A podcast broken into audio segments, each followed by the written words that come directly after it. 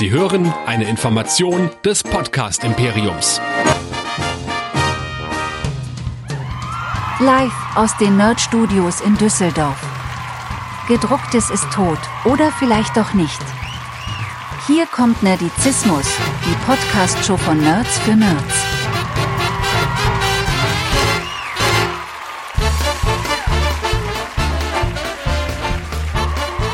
Heute mit dem Autor Ansgar Fabri. Und hier ist eure Gastgeberin.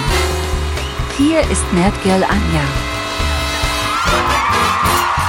Hallo und herzlich willkommen hier bei Nerdizismus, dem Podcast für Nerds und Cosplayer.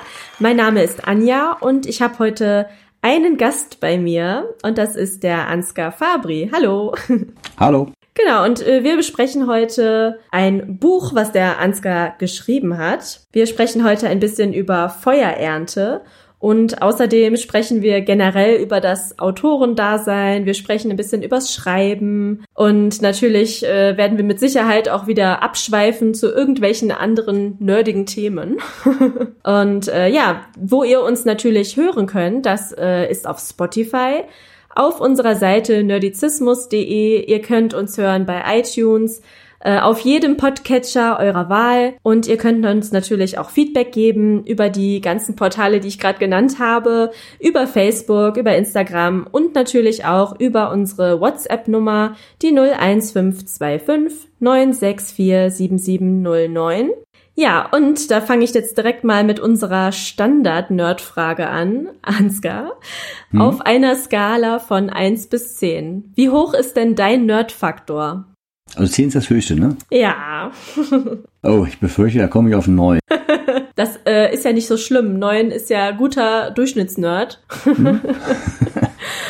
Was würdest du sagen, macht dich so zum Nerd? Äh, ja, also dass ich teilweise dann doch äh, die Star Wars Filme mitsprechen kann, dass ich ähm, mich leider sehr stark mit den Figuren aus Big Bang Theory identifizieren konnte und dachte, warum ist das jetzt lustig? Das ist doch völlig normal, was die da machen.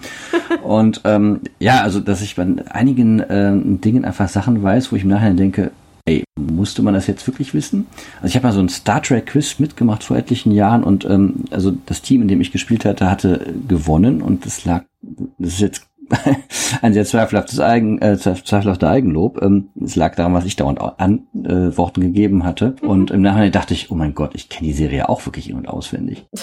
also ich, ich mag so die typischen Nerd-Themen. Ich finde ich, finde ich ziemlich klasse. Also ich, ich finde, ich mag Geschichten. Ich mag Geschichten nämlich gerne. Ich mag auch Science Fiction einfach sehr gerne. Und ähm, ja, also ich bin auch übers, äh, über Science Fiction zum Schreiben gekommen. Also ähm, weil das war einfach, äh, ich hatte Ideen zu Geschichten und ähm, ja, wie kann man die präsentieren? Da ist einfach Schreiben das ja verhältnismäßig einfachste Medium. Für Film braucht man viel, viel mehr Aufwand. Zeichnen kann ich nicht. Also Comics fielen auch raus. Ja, und dann bin ich auf diese Weise zum Schreiben gekommen und bin da bis heute bei geblieben. Mhm. Ja, aber du weißt ja, jeder Film fängt ja auch irgendwo auf einem geschriebenen Blatt Papier an.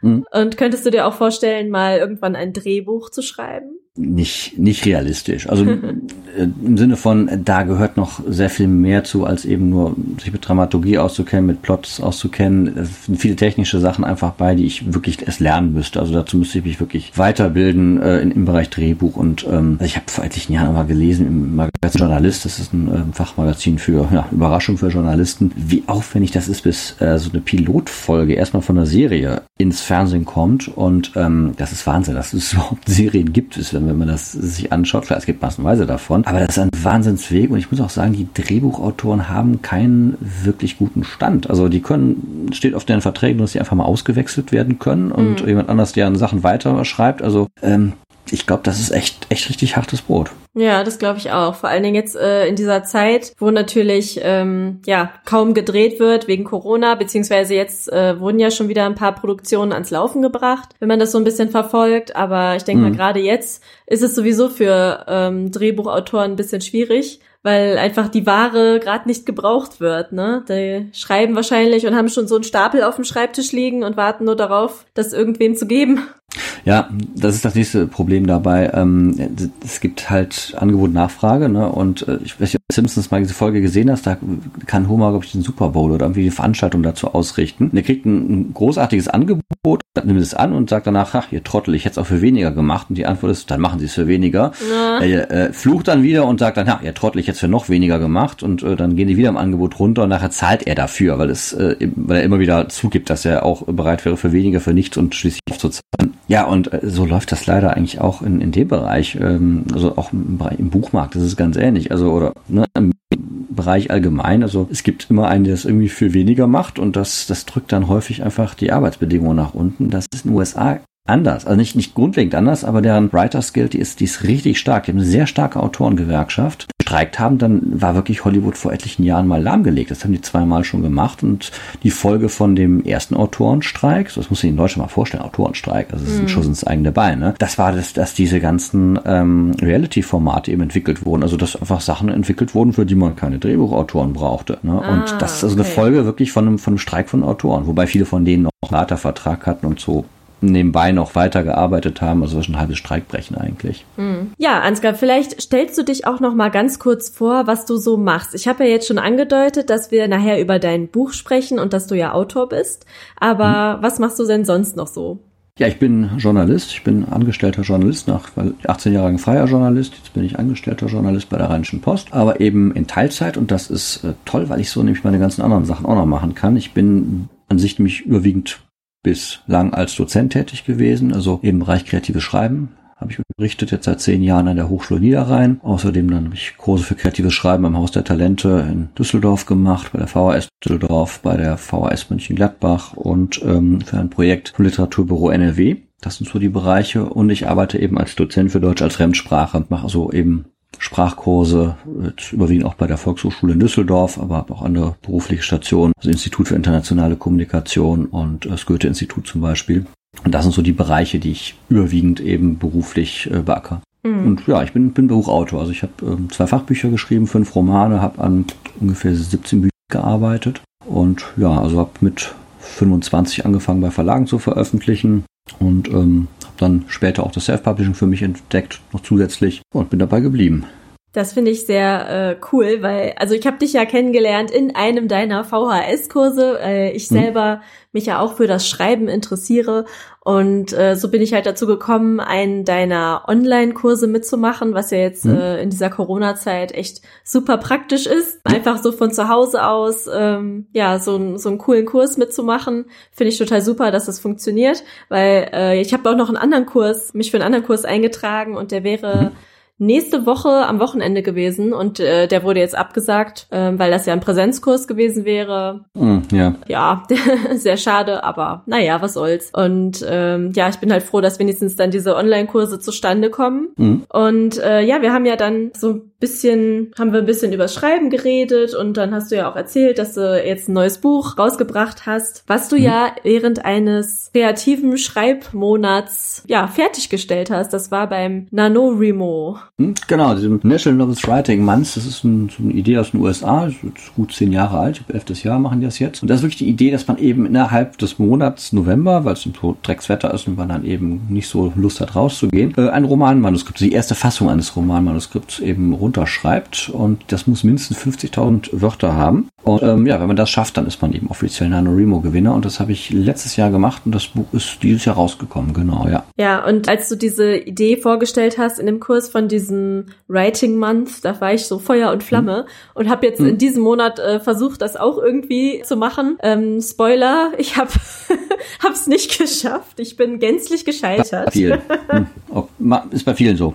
Aber ich muss sagen, ich habe trotzdem ein bisschen was geschrieben. Also ich habe äh, mir gesagt, okay, ich muss jetzt keinen ganzen Roman schreiben, aber ich bin froh über jedes Wort, was ich ähm, abgetippt habe. Und ich habe versuche mich halt gerade in so kleinen Kurzgeschichten, weil ich glaube, das ist ein ganz guter Anfang. Ja, klar. Bis es dann mal irgendwann zu dem großen Buch kommt.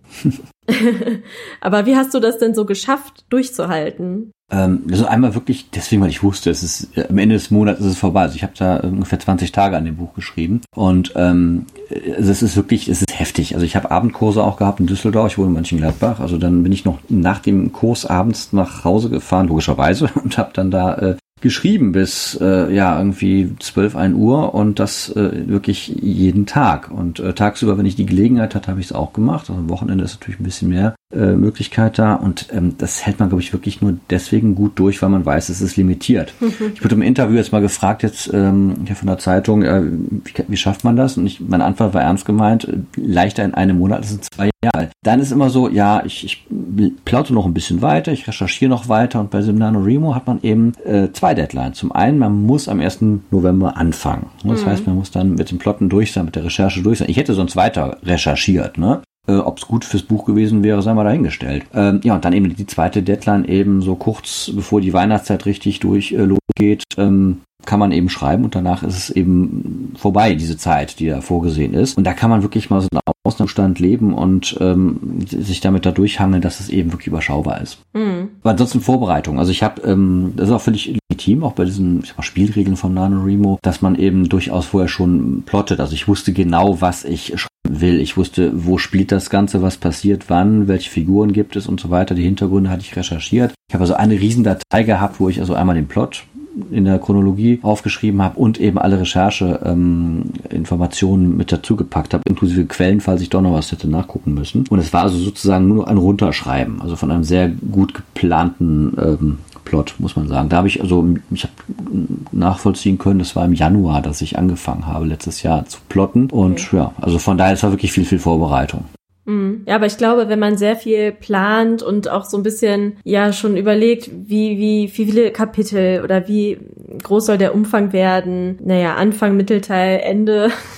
mhm. Ja, vor allen Dingen für mich persönlich ist es ganz schwierig, wie soll das Ende aussehen. Mhm. Das ist für mich immer so der Knackpunkt in der Geschichte, weil ich persönlich, ich weiß immer, okay, das wäre eine coole Geschichte, das wäre die Handlung, so könnte das anfangen, aber wie hört's auf? Und das ist so mhm. eine der schwierigsten Dinge, finde ich. Stimmt. Ja, das merke ich auch bei mir. Also die Enden haben sich auch durchaus immer wieder mal während der Planung oder auch vielleicht während des Schreibens äh, verändert. Das ist richtig. Das Ende ist auch wirklich wichtig. Das, das, das hast völlig recht. Also ähm, das kann einem einiges versauen. Also ich, ich muss sagen, hier Avengers und so weiter, das ist super Filme, aber ich finde das Ende von Endgame dermaßen blöd, dass ich keine Lust habe, mir das nochmal anzugucken. Ja, und also ja, in Verlagskreisen sagt man auch so, der Anfang vom Buch oder der erste Satz, ein bisschen überspitzt, äh, verkauft das erste Buch und der letzte Satz das zweite Buch. Ja, da kann man natürlich wahnsinnig viel Druck machen, aber ich glaube, ein bisschen raus, also wir den zu nehmen, den Druck, das macht es, glaube ich, leichter. Mm, ja, ich glaube, manchmal muss es vielleicht auch einfach so ein bisschen fließen lassen. Und äh, ich, ich mache gerade auch noch einen anderen Schreibkurs.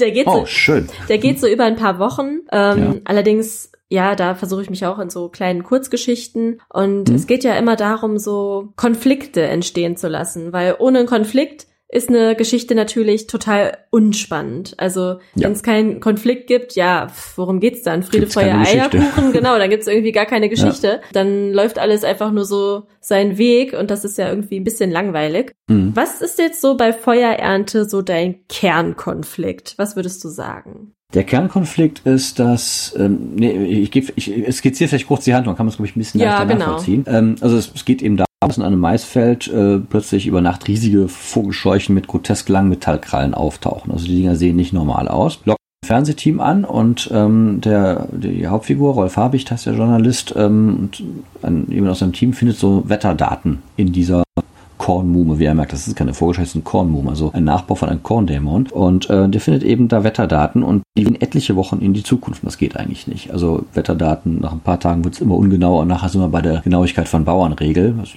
nur von, also zwar noch durchaus äh, oft zutreffend, aber eben natürlich nicht so genau wie das, was der da findet. Mhm. So, und ähm, es passieren noch andere Dinge. Äh, Menschen, die diesem Maisfeld zu, zu nahe kommen, erleiden Verbrennungen und äh, ein Kind bricht zusammen mit sehr rätselhaften Symptomen. Ja, und ähm, dann überschlagen sich die Ereignisse. Er sticht natürlich in ein Wespennest. Und da sind wir bei deiner Frage, was ist der Kernkonflikt? Also er hat da eine Spur gewittert, der Journalist Rolf Habicht, geht dem nach und ähm, bekommt massiven Widerstand, weil es eben Leute gibt, die nicht wollen, dass er da die Zusammenhänge aufdeckt, versteht und ähm, zu viel erfährt, weil da eben einiges hintersteckt. Und das ist eben so der Kernkonflikt, der sich dann eben auf die die Handlung ausweitet und in den ganzen Verästelungen dann eben immer wieder findet. Mhm. Und auch in innerer Konflikt. Also genau das auch noch. Also äh, viele Figuren haben auch noch irgendwie inneren Konflikt und bei ihm ist es halt einfach so, das ist, äh, der ist total abgefuckt. Also der, der ist, der ist einfach, der hat überhaupt keine Lust auf so das Story. Für den ist das einfach äh, ein Beleg, dass er äh, karrieremäßig wirklich äh, am Boden ist. Also früher hat er eine eigene Sendung, einen Polit-Talk gemacht und sowas und jetzt macht er irgendwie fürs Regionalfernsehen irgendwelche Sachen über zu große Vogelscheuchen und er will da nicht hin. Er, er ist wirklich, er eckt mit allen möglichen Leuten an, weil er die Leute einfach schlecht behandelt. Das finde ich mal sehr unterhaltsam, weil er wirklich sehr lustig ist. Man will diese Menschen nicht als Kollegen haben, aber beim Lesen mhm. macht es echt Spaß, glaube ich. Und ähm, also der innere Konflikt einfach, den er da austrägt. Also einmal eben diese, diese Widerstand, dann diese ständigen sozialen Konflikte, die er mit den, seinen, mit, also seinen Kollegen hat, weil er da aneckt und eben halt ein Alkoholproblem, äh, das kommt auch noch hinzu. Und ähm, also da hat auch sozusagen seinen inneren Dämon, die er dann noch bekämpft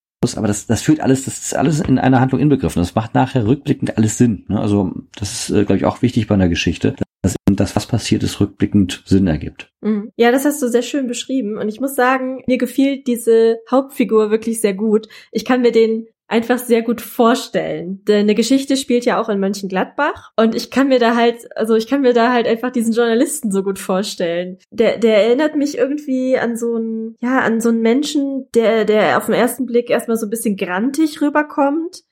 Hm? Aber tief in seinem Innern ist er einfach nur so einer, der so mal umarmt werden will. Ja, stimmt, so habe ich es nicht betrachtet, aber trifft ihn durchaus. Also ja, also er hat so von, von der Außenwirkung ist er oft arrogant und und äh, wie gesagt, also ihm ist alles egal, wie die Leute über ihn denken. Äh, so verhält er sich dann eben auch und äh, ja, stimmt. Aber eigentlich ist er ein wirklich netter Kerl. Also das das habe ich auch gemerkt. Ähm, ich habe jetzt im Wettbewerb ja, ähm, also mit dem Wettbewerb falsch falsch formuliert, mit dem Roman habe ich an einem Wettbewerb teilgenommen und da wurde das ähm, mit äh, künstlicher Intelligenz, mit einer KI-Analyse eben überprüft, dieses Manuskript. Ich habe den dritten Platz gemacht. Und was viel interessanter war, weil ich diesen Platz gemacht habe, durfte ich eben eine Auswertung, eine KI-Auswertung meines Manuskriptes eben sehen. Und ähm, da sind also Sachen aufgefallen, dass eben auch solche zwischenmenschlichen Aspekte durchaus dabei eine Rolle spielten bei dem Buch, was ich jetzt vielleicht gar nicht so, wenn ich jetzt das hätte umreißen müssen, das hast du auch eben gemerkt, ich bin gar nicht auf die zwischenmenschlichen Aspekte da so großartig eingegangen, mhm. spielen aber in dem Buch eine Rolle, wie die KI äh, registriert hat und rückblickend, ja, stimmt es. Ähm, ja, also das, was du über die Figur Rolf Habich sagst, das trifft durchaus zu. Mhm. Ja, ich finde das eigentlich ganz schön. Also es ist ein Charakter, also ich könnte mir das Buch auch wirklich vorstellen in einer Verfilmung. Jetzt, ich, ich würde jetzt mal sagen, es ist jetzt kein Hollywood-Blockbuster, aber ich kann mir das wirklich als einen coolen, spannenden deutschen Film könnte ich mir das tatsächlich vorstellen. Ich muss ehrlich sagen, ich glaube, einige Szenen gibt es dabei, die, die wären ein bisschen teuer für deutsche Filme. Ja, gut. Dabei, ne? ja, aber trotzdem, also ich äh, fand es unterhaltsam, es ist sehr schön hm, flüssig geschrieben, also ich habe das echt so durchlesen können, das war echt gut. Ich lese gerade noch ein anderes Buch. Mhm. Ich bin in so einem WhatsApp-Buchclub, da lesen wir immer so verschiedene Bücher, die wir uns mhm. so untereinander vorschlagen und das, was ich gerade lese, boah, Moment, da muss ich mal eben kurz gucken, wie das heißt. Mhm. Also, ich habe äh, ein Buch gelesen, das heißt extrem laut und unglaublich nah von Jonathan Safran. Beziehungsweise ich habe es einfach noch nicht zu Ende gelesen, weil es ist unglaublich, ja, verzwickt geschrieben. Also man muss sich da sehr, sehr doll konzentrieren, weil mhm. es halt ja, also für mich stockt das. Also ich habe da überhaupt keinen Lesefluss in diesem Buch und dann macht mir das keinen Spaß, das weiterzulesen. Und das hatte ich hm. jetzt ähm, bei deinem Buch nicht. Das Schön. ist mir sympathischer, wenn ich ähm, es einfach durchlesen kann. Also das ist für mich immer schöner, wenn ich dann ein Buch nicht aus der Hand legen mag, weil ich es halt einfach gerade so lese. Das ist immer. Finde ich auch. Also wenn man mich fragt, was macht ein gutes Buch aus, sag ich mal, da wenn man ein Buch, bei dem man vergisst, wo man ist, dann ist es gut. Ne? Also ja, das genau. ist völlig, völlig genreunabhängig, ne? oder wenn das einfach die Eigenschaften hat, dann finde ich es gut. Ja, genau. Und was ich halt auch ganz schön fand, dein Buch spielt in Mönchengladbach, wie ich eben schon mal mhm. gesagt mhm. habe. Und ich war dieses Jahr das allererste Mal in Mönchengladbach. Okay. Ähm, das war leider eher eine negative Erfahrung, weil äh, ich da einen Strafzettel bekommen habe.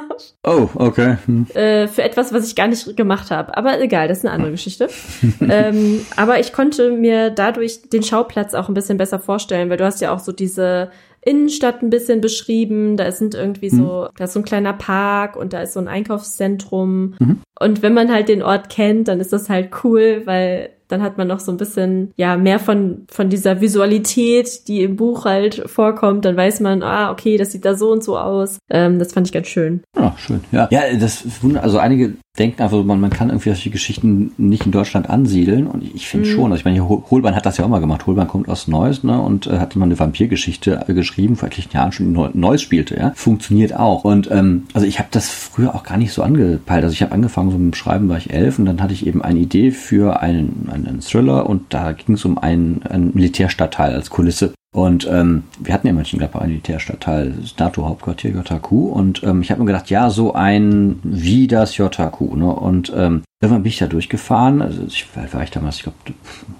13 oder sowas. Und äh, da dachte ich, ja, wieso eigentlich einen Stadtteil wie das JQ? Nimm das JQ. Und dadurch mhm. bin ich auf, über diesen Umweg eigentlich so auf die Idee gekommen, eine Geschichte zu schreiben, die man, die ich mir eigentlich in den USA vorgestellt hatte und dann einfach nach, nach Deutschland zu holen. Da eben notwendigerweise, weil ich eben genau diesen Stadtteil brauchte als Kulisse. Und ich gemerkt, das funktioniert. Also auch meine ersten beiden Bücher, als wir hinter den Ginstertrieben oder der Saulus fett gespielt in Düsseldorf. Ja, warum denn nicht? Mhm. Na, und ähm, man muss da einfach so ein bisschen gucken, wo man die Schauplätze hat, die interessant sind. Ne? Und ähm, zum Beispiel jetzt bei meinem Buch davor, Zirkus der dunkelsten Stunde, wo es um dieses Horror-Clown-Phänomen geht. Das spielt in einem Park in Mönchengladbach, da sage ich immer, den hätte man sich sonst ausdenken müssen. Also es ist ein ganz toller Park mit Spielplätzen und so weiter, aber der steht, Fakt, der steht auf einem alten Friedhof. Und man muss nicht mal so genau hingucken, um wirklich noch alte Grabsteine und so weiter da zu finden. Und mhm. das ist eine super Kulisse bei Nacht. Also von daher glaube ich, also ähm, dieses Regionale äh, ist natürlich so ein Marketing-Ding, da sind da viele Verlage eingestiegen, jetzt mittlerweile selbst die Urlaubsorte wie Mallorca, Krimis und so weiter. Ja, oder Eifel-Krimis. Äh, ja, genau. Ne, das, das, das läuft ganz gut und mittlerweile sind sie wirklich die Schauplätze, also die, die, ähm, die Städte sozusagen ausgegangen. Deswegen gibt es jetzt auch diese ganzen Krimis, die in Urlaubsorten angesiedelt sind, so wie Amsterdam und, und Mallorca und sowas eben, äh, weil die Verlage einfach gemerkt haben, oh, das finden die Leute irgendwie ganz spannend und ähm, ja, aber wir haben bereits vieles abgegrast, jetzt müssen wir sozusagen ins Ausland ausweichen. Hm, ja, ich weiß, was du meinst. Also wenn ich auch so drüber nachdenke, okay, wo könnte jetzt die nächste Geschichte spielen und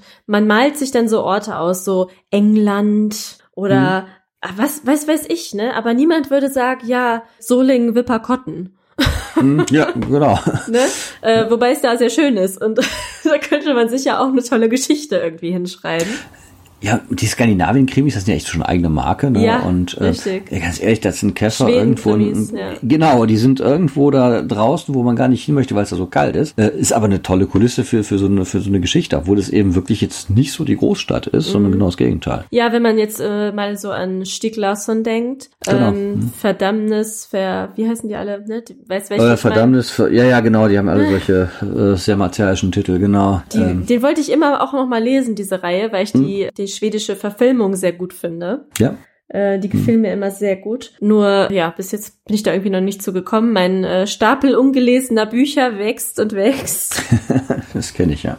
Ja, aber wie gesagt, also so Schauplätze, ich finde es eigentlich echt cool, wenn es dann auch mal einen Schauplatz gibt, den man selber auch kennt. Mhm, ja, man kann auch beim Schreiben leichter mal dahin gehen. Also das ja, hat riesen ja, Vorteile. Das stimmt, das stimmt. Das ist genauso wie wenn man sich auch Orte ausdenkt. Mhm. Dann braucht man ja schon mal irgendwie vielleicht so eine Inspiration, dass man so ein bisschen was in Anlehnung nehmen kann. Mhm, genau. Ja, ich mache mir da auch ganz gerne auf Pinterest so kleine Boards, also die zu meiner Geschichte passen, so Inspirations. Ja, super Idee, ja.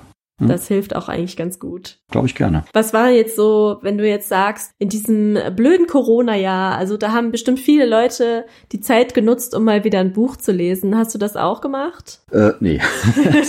ich wünschte, es wäre so. Nee, also äh, ich bin zu dem Zeitpunkt noch komplett freiberuflich gewesen. Ähm, und äh, also als, als Dozent äh, hatte man da deutlich, von jetzt auf gleich deutlich mehr zu tun als vorher. Mhm. Nicht unbedingt mehr Geld, aber deutlich mehr Arbeit. Also ich meine, ich habe alle Kurse, die wir hatten, auf online umgestellt für die Hochschule Niederrhein habe ich ein Studienskript geschrieben von 175 Seiten und das Ach, musste halt jede Woche musste da sozusagen ein Kapitel mit Didaktisierung und so weiter raus. Mhm. Fürs Literaturbüro auf einmal mussten wir da Online-Kurse machen. Das war wahnsinnig viel Arbeit. Ich habe also viel weniger gelesen als äh, als sonst. Ne? Und wir hatten dann noch zu Hause eine Kita, weil unser Fünfjähriger hier rumhüpfte und ähm, eben auch irgendwie bespaßt werden wollte. Nee, also Corona war äh, für mich zum Lesen eine Katastrophe. Oh, das ist echt schade.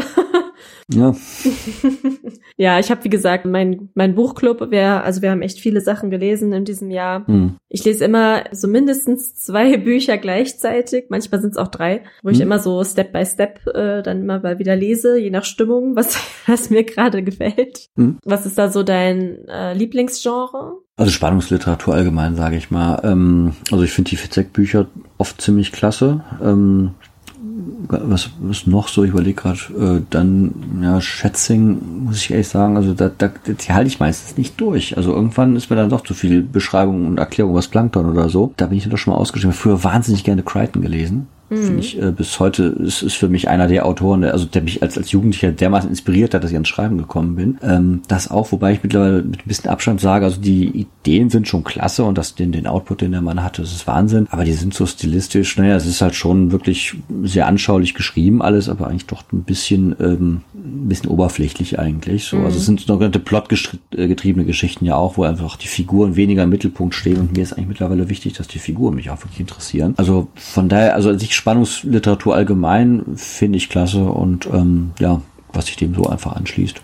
Hm, ja, also ich hatte letztens das Vergnügen, mal wieder durch die Meiersche Buchhandlung zu laufen in Düsseldorf. Mhm. Das ist ein Laden, wo ich stundenlang drin stehen könnte. Also ich könnte da, boah, ich könnte mir den ganzen Tag da einfach irgendwelche Klappentexte durchlesen und Bücher, mhm, ja, Bücher gucken weil äh, die sind ja echt ganz gut sortiert und die haben ja wirklich ja. eine Riesenauswahl. Und da hatte ich dann ein Buch von Andreas Eschbach in der Hand und Andreas ah, ja. Eschbach mhm. äh, war auch schon mal hier bei uns im Podcast mhm. und der schreibt ja auch Wälzer. Also der schreibt ja, keine Bücher, sondern der schreibt Wälzer. Und also bei ihm ist ja ein Kompliment, wenn man sagt, es wird immer dicker bei ihm. Ne? Also ja. immer, also Perry Roden, ich habe es jetzt nicht gelesen. Also mit Perry Roden bin ich. ich das habe ich äh, genau, das das habe äh, hab ich als ähm, Exemplar, als Ansichtsexemplar habe ich bekommen gekommen und äh, wir haben dann auch mit ihm darüber gesprochen und es war auch wirklich spannend, aber es war viel.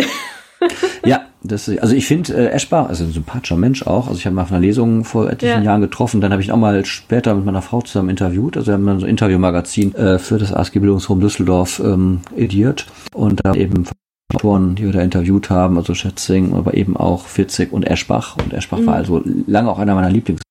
Und das ist ja auch wirklich einer, der, der hat wahnsinnig viel für, für ähm, Nachwuchsautoren gemacht. Also als ich damals auf Verlagssuche gegangen bin mit, mit Mitte 20, habe ich wirklich auf das Wissen, das er auf seiner Webseite da zur Verfügung gestellt ah, hat, zurückgegriffen. Okay. Habe ich ihm dann auch geschrieben damals, als ich den Kontakt wegen des Interviews mit ihm hatte, ähm, dass ähm, dass er so äh, wirklich das, was er da ähm, publiziert hatte, letzten Endes mir geholfen, einen Verlag zu finden damals. Mm. Und Eschbar ist toll. Also Eschbar ist wirklich äh, klasse. Also Jesus-Video ist es ja, ist von 98 das Buch. Und ähm, ich habe es äh, noch als Hörbuch irgendwann vor wenigen Jahren noch mal gehört. Also gelesen habe ich vorher das Buch und dann eben auch das Hörbuch später nochmal. Und das, da merkt man schon, dass die Bücher natürlich so in ihrer Zeit, in der sie entstanden sind, hängen. Also wenn er da so ein bisschen, ich habe das Internet erklärt oder wie so eine Digitalkamera, was eben zu dem Zeitpunkt wirklich noch verblüffend war. Das ist natürlich äh, nicht mehr so ganz zeitgemäß, das ist klar. Aber Eschbach ist wirklich auch einer, der ähm, einen tollen Schreibstil hat, wie ich finde, der, der einen Dreh hat, Geschichten zu erzählen und ja, also der wirklich das, das echt verstanden hat. Also er hat das äh, wichtige Sachen mal in einer Lesung oder nach einer Lesung im Anschluss der Diskussion mal erklärt mit das letzte seiner Art. Hatte ich auch damals gelesen. Und, ähm, er sagte so, was muss ein Buch ausmachen? Er sagte, es muss ein Alleinstellungsmerkmal haben. Und mhm. ähm, bei ihm war das zum Beispiel eben so eine Cyborg. Es gibt massenweise Bücher, die sich mit Cyborgs beschäftigen, aber eben bei ihm war es der besondere Dreh. Ja, das Cyborg ein paar Jahre später, wenn er so alt wird und anfängt kaputt zu gehen. Und das gab's noch nicht. Das ist wirklich ein toller Dreh und ähm, ja, also Eschbach macht wirklich wahnsinnig viel richtig und das macht Spaß, den zu lesen. Mhm. Ja, und es macht auch Spaß, den zu hören. Glaube ich gerne. Also meine, meine erste Begegnung mit, mit einem seiner Werke war ähm, während unserer Italienreise und da haben wir Herr aller Dinge als Hörbuch gehört. Ah ja. Hm. Und das Buch ist erschienen 2011 und das ist auch super. Also es ist auch sehr lang und Mm, es beschreibt halt so das Leben von ja zwei Menschen im Prinzip und es gibt halt am Ende auch so einen krassen Plot-Twist irgendwie. Mhm. Und aber auch so mit einem ja zukunftsorientierten Thema, womit man auch im ersten Moment ähm, nicht rechnet. Also ich will das jetzt nicht spoilern. Leute, hört mhm. euch oder lest äh, Herr aller Dinge von Andreas Eschbach. Das ist wirklich ein super tolles Buch. Ja, weil das, ich mag das, wenn es halt so eine Überraschung gibt. Mhm. Ja. Das ist immer sehr schön. Nicht nur um auf diese Ideen zu kommen. Ja, da muss man halt auch erstmal drauf kommen. ja. Wie machst du das so? Hast du irgendwelche ja, Inspirationsquellen, die du irgendwie ausschöpfst oder wo nimmst du so die Ideen für deine Geschichten her? Hm, ja, da gibt's ja die meisten Autoren, sie wissen es nicht so wirklich. Also es mhm. gibt äh, da in der Kreativitätspsychologie äh, wirklich auch Erklärungen für. Ähm, es gibt so an sich zwei ähm, Arten der, der Kreativität, also immer den inspirierten Zugang und den organisierten, genau, so, okay. Also es gibt zwei, zwei Sätze in der Kreativitätspsychologie, aber den inspirierten Zugang den organisierten Zugang. Also wo ist der Unterschied? Der organisierte ist eben einfach so, hm, wie löse ich ein Problem? Man denkt eben systematisch darüber nach. Ne? Und ähm, der inspirierte Zugang ist auf einmal so, man hat irgendwie einen Ausgangspunkt, man beschäftigt sich damit, aber eben auch nicht mehr aktiv. Also man denkt jetzt nicht wirklich darüber nach, sondern eben dieser Prozess läuft eben in der Inkubationsphase. Das klingt jetzt in Corona-Zeiten sehr bedrohlich, ist es da aber nicht. Also da wird dann eben auch so was ausgebrütet. Also man ist, ähm, man beschäftigt sich, wie gesagt, nicht aktiv damit. Das läuft auch während ähm, anderer äh, Aktivitäten weiter. Auch wenn man schläft, beschäftigt man sich mit dem Thema. Einmal so zack, vermeintlich ist so plötzlich die Idee da, die natürlich schon lange so in einem gegärt hat und sich vorbereitet hat. Also das dann eben inspiriert und das, ähm, ja, das ist einfach die Frage, wie kann man solche Zustände einfach herbeiführen. Ne? Und ähm, ja, also ähm, einmal natürlich durch, durch Recherche. Ne? Man beschäftigt sich mit dem Thema und ähm, das bringt man auf, auf eine Idee und ähm, recherchiert man eventuell auch weiter. Also dass man einfach so von dem, was man lernt, äh, weil man sich da reinarbeitet, einfach ähm, ja, inspirieren lässt. Das ist die eine Möglichkeit. Und was mir persönlich immer hilft, ein Spaziergehen. Also ich liebe es, spazieren zu gehen und äh, darüber nachzudenken. Also das, das äh, finde ich super. Äh, auf auch schöne Orte, Düsseldorf am Rhein ist das super. Also da spazieren gehen, dann, wenn man dann schon vorher so ein bisschen was überlegt hat, sich dort den Stress rausnimmt, dann kommen da meistens Ideen. Ich habe das früher beim Schreiben von hinter den Ginstertrien wirklich so gemacht, ich wusste, ich brauche für ein Kapitel ungefähr 200 Meter. Ne? Also hin und zurück, muss man dazu sagen. Also ich hatte mal was zu schreiben dabei, wenn ich wusste, was ich schreiben will. Ich hatte grob den also insgesamt schon ziemlich genau, grob ist eigentlich falsch, den Plot ähm, geplant und habe dann eben gewusst, ich muss jetzt ein bestimmtes Kapitel machen und habe dann eben einen Spaziergang genutzt, um zu überlegen, wie steige ich da ein und habe dann auch auf diesem Weg dann äh, den ersten Satz schon aufgeschrieben und insgesamt wie geht's weiter? Und dann bin ich zurückgegangen, habe mir einen Kaffee gemacht und äh, habe mich an den Computer gesetzt und das runtergeschrieben. Den ersten Satz hatte ich ja wirklich aufgeschrieben schon, dann musste ich dann abtippen. Das machte den Einstieg ins Schreiben auch ein bisschen leichter. Ja, und äh, so ging es dann im wahrsten Sinne des Wortes immer weiter. Also ich glaube wirklich, die Kombination aus sich da keinen Druck machen, irgendwie, es gibt so Sachen, die beschäftigen einen immer eine Weile und dann kommen die Ideen wirklich vermeintlich von selbst und es ist dann eben, wie man in der Psychologie sagen würde, es ist eben dann dieser inspirierte Zugang, der dann eben gewirkt hat. Mhm. Ja, ich finde das auch immer sehr schön, wenn man äh, spazieren geht. Ich mache das auch gerne. Man kriegt den Kopf irgendwie frei und es können halt so neue Ideen so reinfliegen, habe ich immer das Gefühl. Ja. Ich habe da auf so auf meinem Handy so eine App äh, installiert. Mhm. Die hat mir unsere Lea von Nerdplay hat uns das mir das verraten und zwar ist das mhm. Writer P und das ist echt eine sehr praktische App, weil man kann so Ordner anlegen und man kann da ganz viel reinschreiben und das so ein bisschen einteilen, wie man das so braucht. Weil mhm. ich habe mir sonst immer in meine Memo-Funktion äh, Sachen reingeschrieben und irgendwann habe ich festgestellt, dass das nur eine bestimmte Wortanzahl zulässt. Hm. okay. habe ich immer den Rahmen gesprengt und ja. mit so einer Writing-App auf dem Handy ist das echt super praktisch, so seine Ideen unterwegs noch festzuhalten. Mhm. Und, äh, um deine Frage mal aufzugreifen, so ein typisches Beispiel für den ähm, organisierten Zugang wäre, ich hätte es nicht gedacht, muss ich ganz ehrlich sagen, weil es sah nach so ähm, einer grotesken Idee aus, dass man gedacht gedacht hat, das muss einfach ein, ein völlig anderer Zugang gewesen sein, ist äh, Michael Crichton mit, mit Jurassic Park gewesen. So. Ich habe erstmal so gedacht, so wenn ich, wenn ich mich mit Kreativitätspsychologie und so weiter beschäftigt habe, also eigentlich ist Jurassic Park eine typische Sache für eine mentale Provokation. Also das heißt das bei Edward de Bono, das ist ein Kreativitätsforscher, der sich mit ähm, in dem kreativen Denken beschäftigt hat und eben diese mentale Provokation eben als Fachbegriff auch mit geprägt hat. So, und das sind eben wirklich so Sachen, die eigentlich völlig, äh, ich sag mal, verrückt klingen, aber dann eben ne, rückblickend dann auch wiederum Sinn ergeben. Er hat das mal selber so erklärt, wenn eine Ameise auf dem Blatt sitzt und auf ein bestimmtes, also auf ein bestimmtes Blatt kommen soll, dann ist es unwahrscheinlich, dass sie genau dahin kommt. Aber wenn sie auf einem Blatt sitzt, dann ist es sehr wahrscheinlich, dass sie irgendwann unten am Stamm ankommen wird. genauso ist es eben auch bei Ideen. Also rückblickend wirkt das immer total mhm. logisch. Klar, wäre ich auch drauf gekommen. Ne? Ist man dann aber meistens nicht. Und ähm, ja, also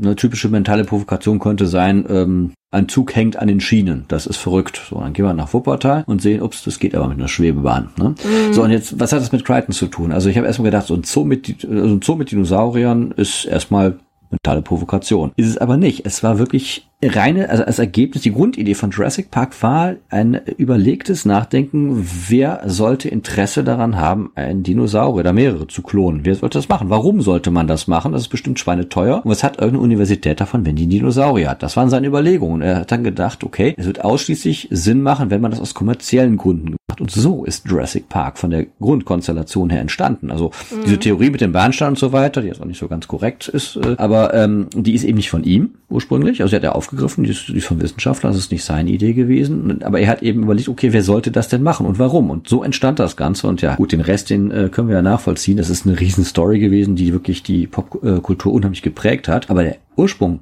von Jurassic Park ist wirklich so die Überlegung, wer sollte das überhaupt machen wollen. Hm. Ich bin froh, dass sie das gemacht haben, weil Jurassic Park ist ein super Film. Ich liebe diese Filme, absolut. Auch Jurassic World. Also es gibt ja einige, die sagen, äh, das ist doof. Ich finde die super. Also die neuen Filme sind klasse. Und auch da, die haben tolle, nicht nur tolle Darsteller, die haben auch tolle Figuren einfach. Die sind ein, ich mag Alan Grant, aber viele mögen ihn nicht, weil er einfach so ein bisschen austauschbar ist. Und, ja, ähm, ich mag den auch. Also ich, ich auch. Also ich finde die Original, ich finde die klasse. Und das, das ist auch das, glaube ich, wenn man die, den, gerade den Original, also den zweiten Teil, ne, Lost World, kann man drüber diskutieren. Ähm, aber er hat seine Origin- Momente. Ja, in dem ersten, in der ersten Hälfte ist zumindest meine Einschätzung. Sobald die dann von, von Islanosora runter sind, finde ich es nicht mehr so klasse. Nee, aber ähm, dass die, die neuen Filme laufen auch deswegen, weil die mit wahnsinnig viel Nostalgie spielen und Anspielungen und Beziehungen zu den, Ja. zum Original herstellen. Ich glaube, das macht einfach auch den Zauber der neuen Filmreihe aus.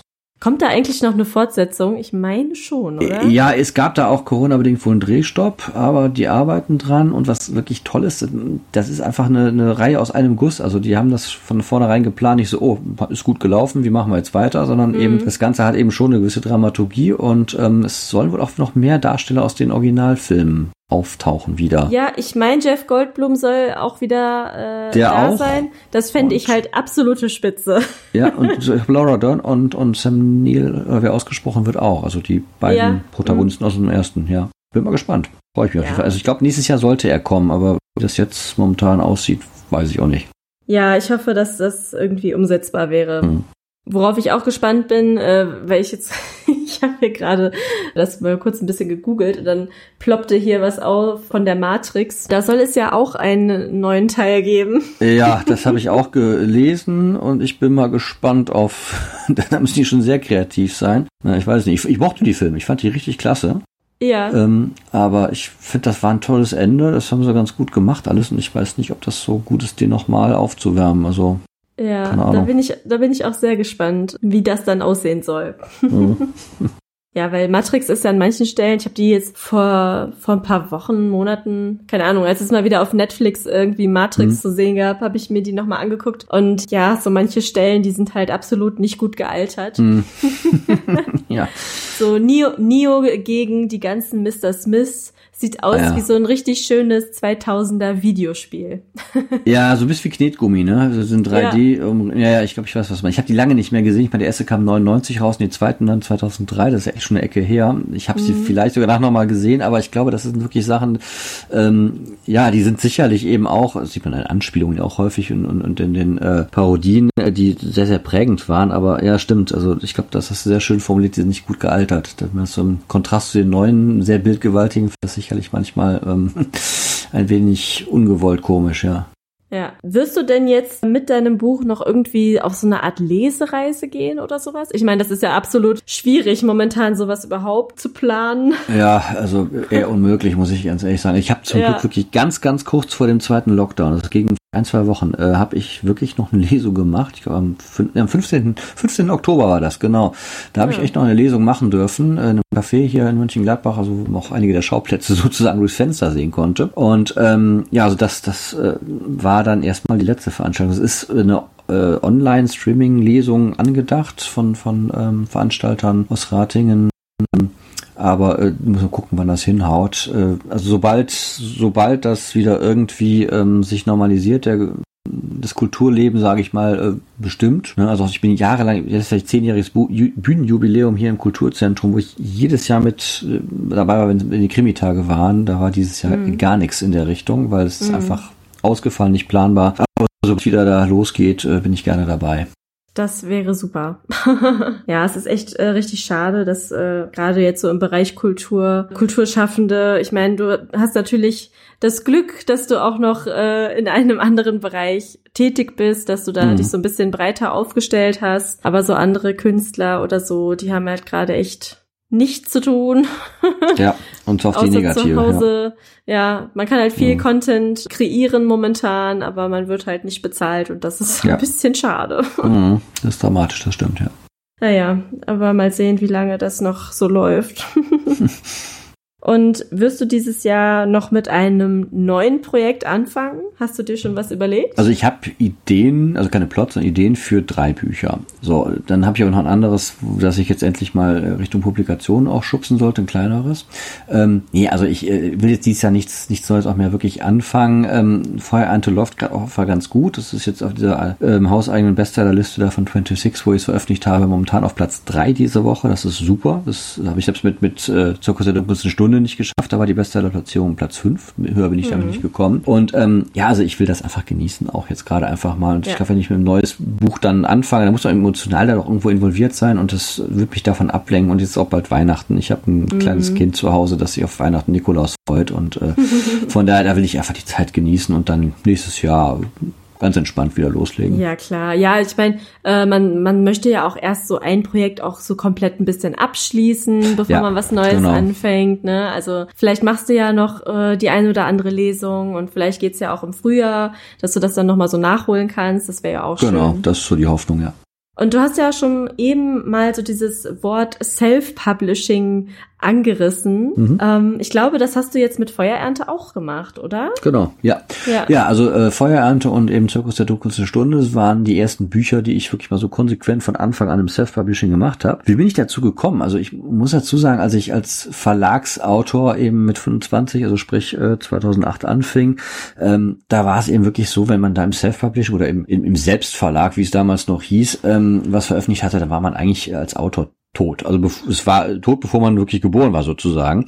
Mhm. Ähm, die, die Manuskripte waren einfach verbrannt und man war auch als Autor verbrannt und das ist zum Glück seit ja, 2011 kann man sagen, als sich da eben Amazon mit Kindle Direct Publishing und an den Markt hat, hat sich das so nach und nach geändert und auch die die Wahrnehmung von Self-Publishing Autoren oder eben ich sage gerne verlagsunabhängigen Autoren, weil das trifft es meiner Meinung nach einfach, ähm, ist also bei Buchhändlern, Medien und so weiter komplett hat sich das gewandelt. Also das wird einfach als viel professioneller wahrgenommen und es ist eben wirklich eine ernstzunehmende Alternative oder Ergänzung eben für Autoren. Es gibt den Begriff der Hybrid-Autoren. Ich finde das schrecklich, wenn man das bei Google hm. eintippt, dann kommt man auf Hybrid-Auto mit unter. Ne? Ähm, ja, aber das ist äh, eben dieses beides machen und das ist es bei mir eben auch. Ich habe eben beim Verlagen angefangen, habe da veröffentlicht und bin eigentlich ins Self-Publishing gekommen, weil ich eben nach etlichen Jahren, die, die Bücher im Verlag waren, dann eben dann wenn sie da mal irgendwann raus waren, sie eben neu aufgelegt habe, damit sie lieferbar blieben. Und da habe ich gemerkt, also irgendwie macht das Spaß. Und ich wollte es ich, ich einfach mal ausprobieren. Und dann war eben vor zwei Jahren mit Zirkus der Stunde einfach mal so der Zeit, wo ich gesagt habe, okay, ein Verlagen war schön und das schließt auch nicht aus. Ich spiele das nicht gegeneinander aus. Also ich bin nicht keiner von denen, die sagen, also Self-Publishing ist die Zukunft und Verlage haben keine Zukunft und umgekehrt mache ich es auch nicht, dass ich sage, Self-Publishing ist immer nur Schrott.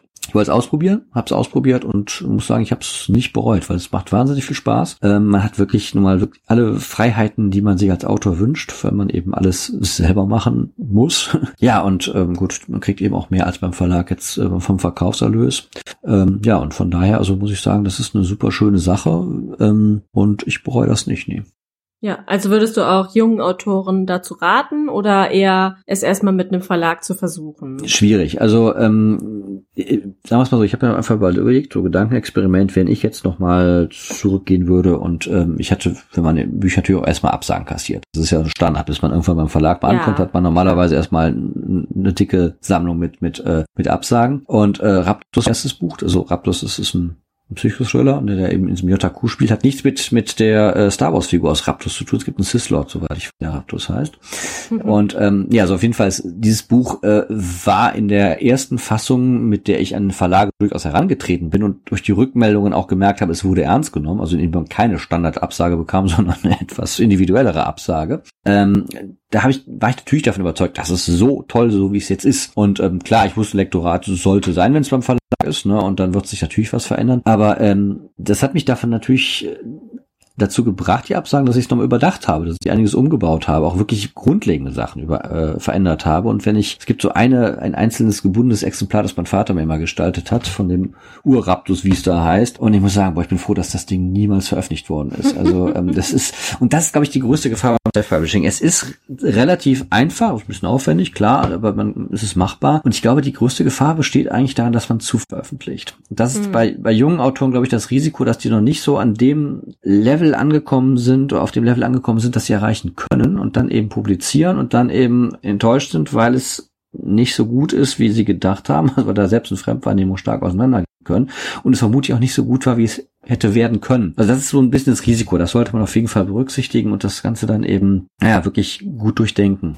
Mhm, Aber generell, generell klar, also ähm, gerade wenn das eben Sachen sind, bei denen also so diese die Nischen, Nischengenre darstellen oder so, dann macht das durchaus Sinn. Also man kann es beim Verlag probieren, wobei ich dann immer sage, ja, ähm, gut, ich habe jetzt auch, keine Ahnung, ein Jahr lang für Hinter den Ginstertrieben, das ist der erste Roman, der von mir veröffentlicht wurde, äh, gesucht und ja, wenn ich nach einem Dreivierteljahr aufgehört hätte zu suchen, dann hätte ich mich als gescheitert erlebt und dann wäre Self-Publishing so eine vermeintliche Notlösung gewesen. Gut, jetzt habe ich aber durchgehalten, habe weitergesucht und deswegen eben dieses Buch nicht diesen Anstrich bekommen. Und das ist halt die Sache. Man kann eben sagen, ja, ich, ich kontaktiere Verlage, ne, aber die Frage ist, wie lange möchte man suchen? Also mindestens ein bis zwei Jahre kann man da unter Umständen einplanen. Und dann ist eben der nächste Schritt, will ich das wirklich? Also da muss ich damit leben, dass andere Leute, also dass, dass die sagen, okay, du bist der Experte für dein Buch, aber wir sind die Experten für den Buchmarkt.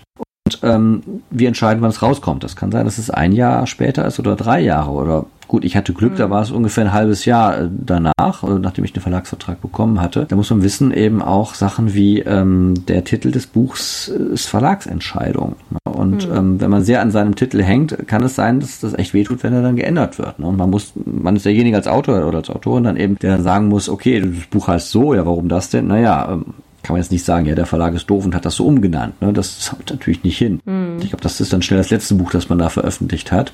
Mhm. Äh, und sogar, das wissen die allerwenigsten, selbst der Autorenname ist Verlagsentscheidung. Ne? Also es ist, ja, ähm, das habe ich auch schon gehört, dass zum ja. Beispiel bestimmte Genres werden, naja, wenn's, äh, wenn du jetzt als Frau ein Buch schreibst in einem bestimmten Genre, dann wollen sie dir lieber nochmal einen Männernamen geben. Ja, genau. Ja, so beim Horrorgenre zum Beispiel. Ne? Ja. Also es ist, äh, finde ich, völlig bescheuert, ähm, weil es gibt auch, auch es ist, also erstmal ist es natürlich Quatsch, also könnten Frauen kein, kein Horror schreiben und äh, wenn man auch sagt, ja, also es verkauft sich nicht Tabitha King hier, die Frau von Stephen ja. King, äh, nur ein Beispiel von vielen, ne? also von daher, von, äh, es ist so und ja, das sind wir bei Homer Simpson, ne?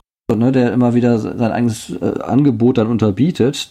Die Verlage sitzen am längeren Hebel und sagen, ja gut, dann geh doch zu einem mhm. anderen. Ne? Und da muss ich sagen, das ist durch Self-Publishing wirklich mal so ein bisschen durchbrochen worden. Also man kann ja eben sagen, ja gut, dann mache ich es halt selber. Ne? Und ohne dass es dann eben wirklich in, eine teure Beerdigung für die Geschichte sein muss, mhm. sondern eben wirklich ein alternativer, guter Weg ist, wenn man es gut plant und eben wirklich auch äh, das Projekt gut umsetzt. Das ist natürlich, es gibt viel Schrott beim Self-Publishing, klar, ne? aber muss nicht.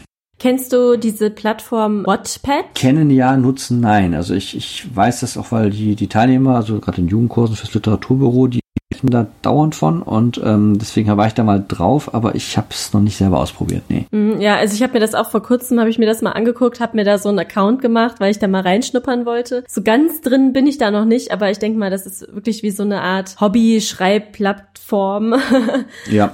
Da sind sehr viele Fanfictions unterwegs. Mhm. Aber es gibt halt dann teilweise auch manchmal, wenn du so im Buchhandel rumstöberst, bei so Jugendromanen oder auch bei so, ich sag mal, Chicklit, also mhm. diese Frauenliteratur, ja. die meistens mit irgendwelchen romantischen oder erotischen Themen zu tun haben, dann gibt's halt manchmal so Aufkleber auf so Büchern, wo dann draufsteht, die Sensation von Wattpad. Okay. ja, ich denke mal, das ist so ein bisschen wie, ja, keine Ahnung, wenn auf YouTube jemand von TikTok auftaucht, sagt hier, das ist der TikTok-Star. Hm, ja, also äh, das ist auch interessant, also die Entwicklung. Also äh, ich hatte eben gesagt, also früher war man als als äh, Self-Publisher verbrannt bei Verlagen, das ist ja wirklich ja. komplett anders, weil eben Voll. auch ist WordPress, also das, das Format jetzt kenne ich wie gesagt jetzt nicht, aber äh, also nicht aus der Praxis, aber es gibt mittlerweile wirklich Self-Publishing-Plattformen, die mhm. von Verlagen eben durchaus ja äh, betrieben werden oder wo es auch Scouting-Programme gibt, dass eben mhm. da äh, Redaktoren gucken, ob da vielleicht was bei ist. Also einfach ja. sagt, ist keine Spielwiese, sondern wirklich ein Testgelände mittlerweile. Und ähm, das zeigt auch wirklich einfach, dass selbst die, die Verlagswelt, also Self-Publishing absolut ernst nimmt. Offenbar auch solche anderen Plattformen, wie gerade erwähnt von dir, äh, da äh, im Blick haben. Ich meine, ich finde das total cool, weil viele Leute dadurch einfach eine Möglichkeit bekommen, so ihre Texte aus der Schublade rauszuholen, die irgendwo zu präsentieren, mhm. weil da gibt's ja auch dann eine Community. Da kannst du dir dann Kommentare zu schreiben ähm, zu deinem Texten, zu deinen Geschichten. Und das finde ich eigentlich ganz schön, dass es dann da so einen Austausch gibt, weil mhm. den gab's ja vor einigen Jahren einfach noch nicht so in dem Sinne, dass man es halt so öffentlich machen kann. Ich meine, wenn man jetzt äh, Musik macht, dann ist das irgendwie ein bisschen anders. Dann kannst du dich auch in die Innenstadt stellen und halt Straßenmusik mhm. machen. Aber wenn du Texte schreibst und die niemand abdrucken will, dann war es halt vorher ja. einfach ein bisschen schwieriger, so deine Gedanken, deine Texte, deine Geschichten irgendwo zu teilen. Und das finde ich halt echt schön, dass es da jetzt so viele Möglichkeiten gibt. Also sei denn, man macht auch irgendwie Poetry Slam oder irgendwas mhm. anderes, wo es man so vorträgt, aber halt so längere Geschichten, die kann man halt jetzt auch im Internet irgendwie mit den Menschen teilen, ohne äh, unbedingt ja einen Verlag zu suchen oder so. Mhm. Ja, also das finde ich auch eine tolle Entwicklung. Ähm, also ich weiß, also ich Jugendlicher war, so ich war in der Schülerzeit und das war eigentlich so die einzige Möglichkeit, in der man mhm. so äh, zu der Zeit äh, schreiben konnte und dass es irgendwo bei Gleichaltrigen anerkannt war.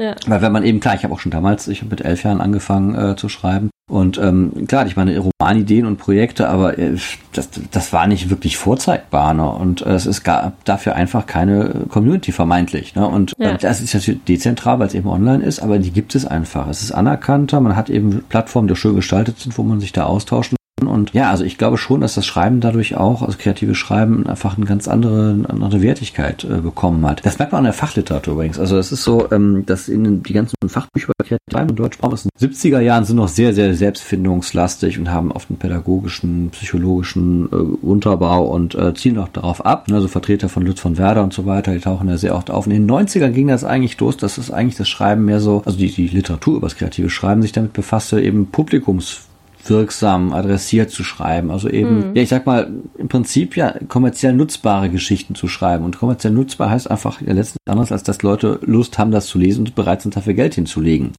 Ja. ja. und das ist ja letzten Endes nicht, das sind einfach unterhaltsame Geschichten. So, und ähm, das ist also echt in den 90er Jahren losgegangen. Mittlerweile sind wir an einem Punkt, dass es gibt da Schätzungen zu, ähm, keine genauen Zahlen, aber für den Verlagskreisen geschätzt, dass pro Jahr so fünf Millionen Manuskripte an Verlage geschickt werden, die nicht eingefordert wurden. Also jetzt nicht die, die beauftragt wurden oder mit dem Verlag abgesprochen, sondern einfach, wo Leute es auf gut Glück mal dahin geschickt haben.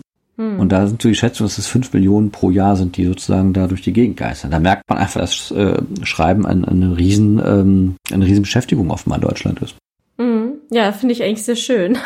ja, auch wenn man das hört. Ich meine, klar, es kann nicht alles abgedruckt werden, aber ja, ich glaube, dass der Buchmarkt auch weiterhin als Buchmarkt bestehen bleibt, weil ja, ja. immer viele sagen, ja, die Leute lesen keine Bücher mehr und so. Nein, das glaube ich halt gar nicht. Also ich glaube auch nicht, dass es, also es ist an sich so, die Zahlen sind da auch ziemlich schockierend. Also letztes Jahr war es eben äh, so, dass ich glaube, das waren das 61 Prozent hatten mindestens ein Buch gelesen. Das ist aber eigentlich wirklich nicht wirklich gut, weil eben dann äh, sehr, sehr viele gar keins gelesen haben. Ne? Ähm, ja, aber die, die halt lesen, die lesen halt nicht nur eins, sondern die lesen dann zehn.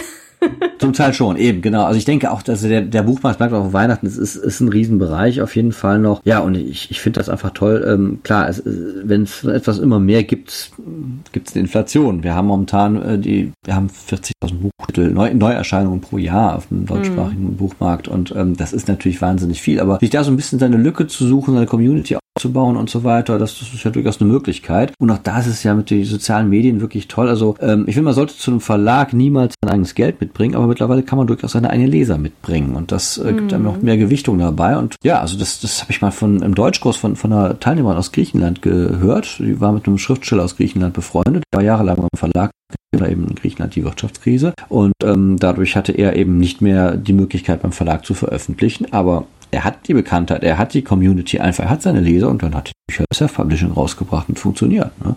Ja. Also das ist durchaus eine tolle Sache, wie ich finde. Ja, finde ich auch. Ja, dann hoffe ich mal, dass wir in Zukunft von dir noch einige Bücher im Buchregal stehen sehen. Würde mich freuen. Ja, und ich bedanke mich dann bei dir für diesen sehr schönen Podcast, den ich hoffe, dass äh, ihn viele Leute hören werden. Ja, würde mich auch freuen. Vielen Dank auf jeden Fall für das Gespräch. Ja, ich bedanke mich auch sehr herzlich bei dir und dann hören wir uns bei der nächsten Podcast-Folge. Bis dann. Tschüss. Dankeschön. Tschüss.